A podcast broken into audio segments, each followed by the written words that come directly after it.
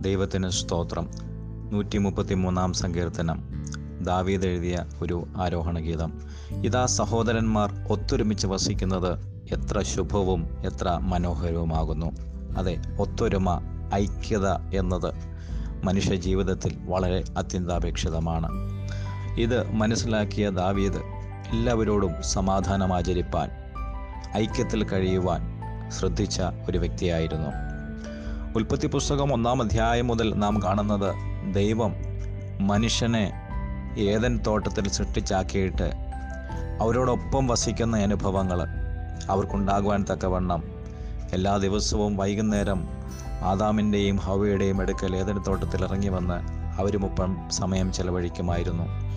എന്നാൽ ആദാമും ഹവയും പാപം ചെയ്ത് അതായത് അനുസരണക്കേട് കാണിച്ച് ദൈവവുമായിട്ടുള്ള ബന്ധം നഷ്ടപ്പെടുത്തി. ആ ദൈവമായിട്ടുള്ള ആ ഐക്യത അവർക്ക് നഷ്ടപ്പെടുവാൻ അവരുടെ പാപം കാരണമായി തീർന്നു അതുമാത്രമല്ല അവരുടെ ജീവൻ അതായത് ദൈവം അവർക്ക് വേണ്ടി ആഗ്രഹിച്ചിരുന്ന നിത്യജീവൻ എന്നേക്കും ദൈവത്തോടൊപ്പം കഴിയുവാനുള്ള അവസരം അവർ നഷ്ടപ്പെടുത്തി.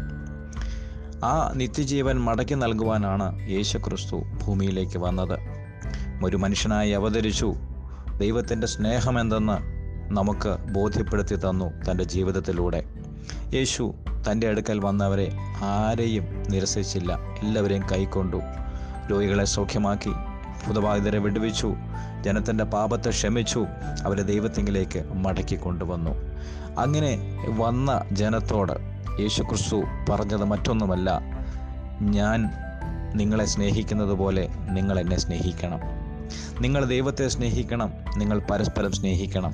അങ്ങനെ മനുഷ്യരെല്ലാവരും ഒന്നായി തീരണം അതിനു വേണ്ടിയിട്ടാണ് യേശു ഈ ഭൂമിയിലേക്ക് വന്നത്. ദൈവത്തിൽ നിന്നകന്നുപോയ മനുഷ്യരെ ദൈവത്തിങ്കിലേക്ക് തിരികെ കൊണ്ടുവരുവാൻ വേണ്ടിയിട്ട് യേശു ക്രിസ്തു തന്റെ ശിഷ്യന്മാരോട് ഇങ്ങനെ പറഞ്ഞു നിങ്ങൾ തമ്മിൽ തമ്മിൽ സ്നേഹിക്കണം. നിങ്ങൾ തമ്മിൽ തമ്മിൽ സ്നേഹിക്കുന്നുവെങ്കിൽ നിങ്ങൾ എന്റെ ശിഷ്യന്മാരെന്ന് ലോകമറിയും. യേശു ക്രിസ്തുവിന്റെ മഹാപുരോഹിത പ്രാർത്ഥന യോഹനാന്റെ സുവിശേഷം പതിനേഴാം അധ്യായത്തിൽ രേഖപ്പെടുത്തിയിരിക്കുന്നത് എങ്ങനെയാണ്? യേശു ക്രിസ്തു പിതാവാം ദൈവത്തോട് പ്രാർത്ഥിക്കുന്ന പരിശുദ്ധ പിതാവേ നാം ഒന്നായിരിക്കുന്നത് പോലെ അവരും ഒന്നാകേണ്ടതിന് ഞാൻ അവരിലും നീ എന്നിലുമായി അവർ ഐക്യത്തിൽ തികഞ്ഞവരായി തീരേണ്ടതിന് തന്നെ. യേശു ക്രിസ്തുവിന്റെ പ്രാർത്ഥന ഇതായിരുന്നു. തന്റെ ശിഷ്യന്മാരെല്ലാവരും ഐക്യത്തിൽ തികഞ്ഞ് ഒന്നായി വെളിപ്പെടണം.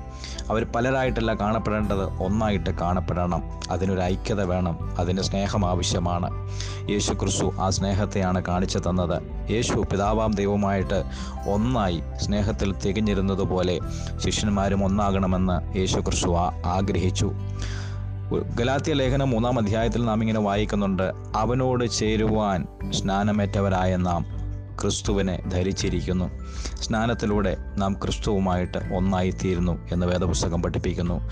ഒന്ന് ഗുരുന്തർ പന്ത്രണ്ട് പതിമൂന്ന് മുതലുള്ള വാക്യങ്ങളിൽ ഇങ്ങനെ കാണുന്നുണ്ട്. നാം എല്ലാവരും ഏക ശരീരമാകുമാർ പരിശുദ്ധാത്മാവിനാൽ സ്നാനമേറ്റിരിക്കുന്നു. അപ്പോൾ ദൈവത്തിന്റെ ആത്മാവ് നമ്മുടെ മേൽ പകരുന്നത് നമ്മെ ഒന്നാക്കുവാനാണ്. ആ നാം ദൈവവുമായിട്ട് ഒന്നായിത്തീരുന്നു. അതാണ് നിത്യജീവനിലേക്ക് നമ്മെ നയിക്കുന്നത്.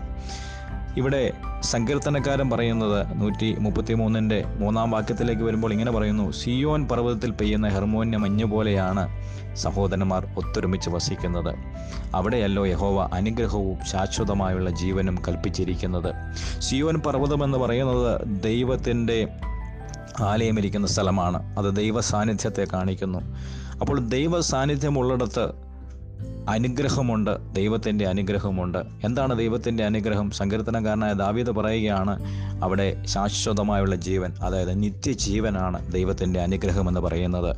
നിത്യജീവൻ ദൈവത്തെങ്കിൽ നിന്നാണ് പ്രാപിക്കുവാൻ കഴിയുന്നത്. നാം ഐക്യത്തിൽ തികഞ്ഞ് സമാധാനം കാത്തു സൂക്ഷിച്ച് ദൈവമായിട്ട് ഒന്നിച്ച് മുന്നോട്ട് പോകുമ്പോൾ നമുക്ക് നിത്യജീവൻ ലഭ്യമാകും. ദൈവത്തിന്റെ കൽപ്പനകൾ അനുസരിക്കുക സ്നേഹത്തിൽ വസിക്കുക സ്നേഹത്തിൽ തികഞ്ഞവരായി തീരുക അതുതന്നെയാണ് എഫ് എസ് ലേഖനം നാലാം അധ്യായം മൂന്നാമത്തെ വാക്യത്തിൽ പറയുന്നത് ആത്മാവിന്റെ ഐക്യത സമാധാന ബന്ധത്തിൽ കാത്തു സൂക്ഷിക്കുക.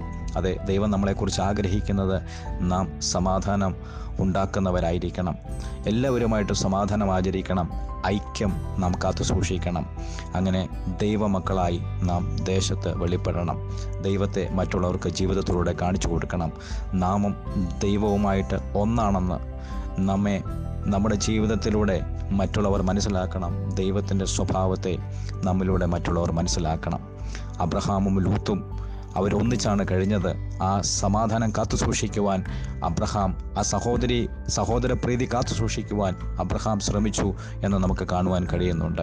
അതുതന്നെയാണ് പുതിയ നിയമത്തിൽ നാം വായിക്കുന്നത് അബ്രഹാമിനെ പോലെ സഹോദര പ്രീതി കാത്തു സൂക്ഷിക്കണം. അതിഥി സൽക്കാരം കാത്തു സൂക്ഷിക്കണം. ദൈവമക്കളായി നമ്മെ തന്നെ കാണിക്കണം. അതിനായി നമുക്ക് ദൈവത്തോട് പ്രാർത്ഥിക്കാം. പരിശുദ്ധ ദൈവമേ സ്വർഗീയ നല്ല പിതാവേ നിന്റെ വചനപ്രകാരം സഹോദരപ്രീതി കാത്തു സൂക്ഷിക്കുവാൻ ഐക്യത്തിൽ കഴിയുവാൻ തികഞ്ഞവരായി തീരുവാൻ ദൈവസ്നേഹത്തെ മറ്റുള്ളവർക്ക് പ്രദർശിപ്പിക്കാൻ ഞങ്ങളെ സഹായിക്കണം. ക്രിസ്തുവുമായി ഒന്നായി ദൈവത്തോട് ചേർന്ന് നടക്കുവാൻ ഞങ്ങളെ സഹായിക്കണം. പ്രാർത്ഥന കേട്ടതിനാൽ സ്തോത്രം. യേശുവിൻ നാമത്തിൽ പ്രാർത്ഥിക്കുന്ന പിതാവേ. ആമേ ദൈവം നിങ്ങളെ ധാരാളമായി അനുഗ്രഹിക്കുമാറാകട്ടെ.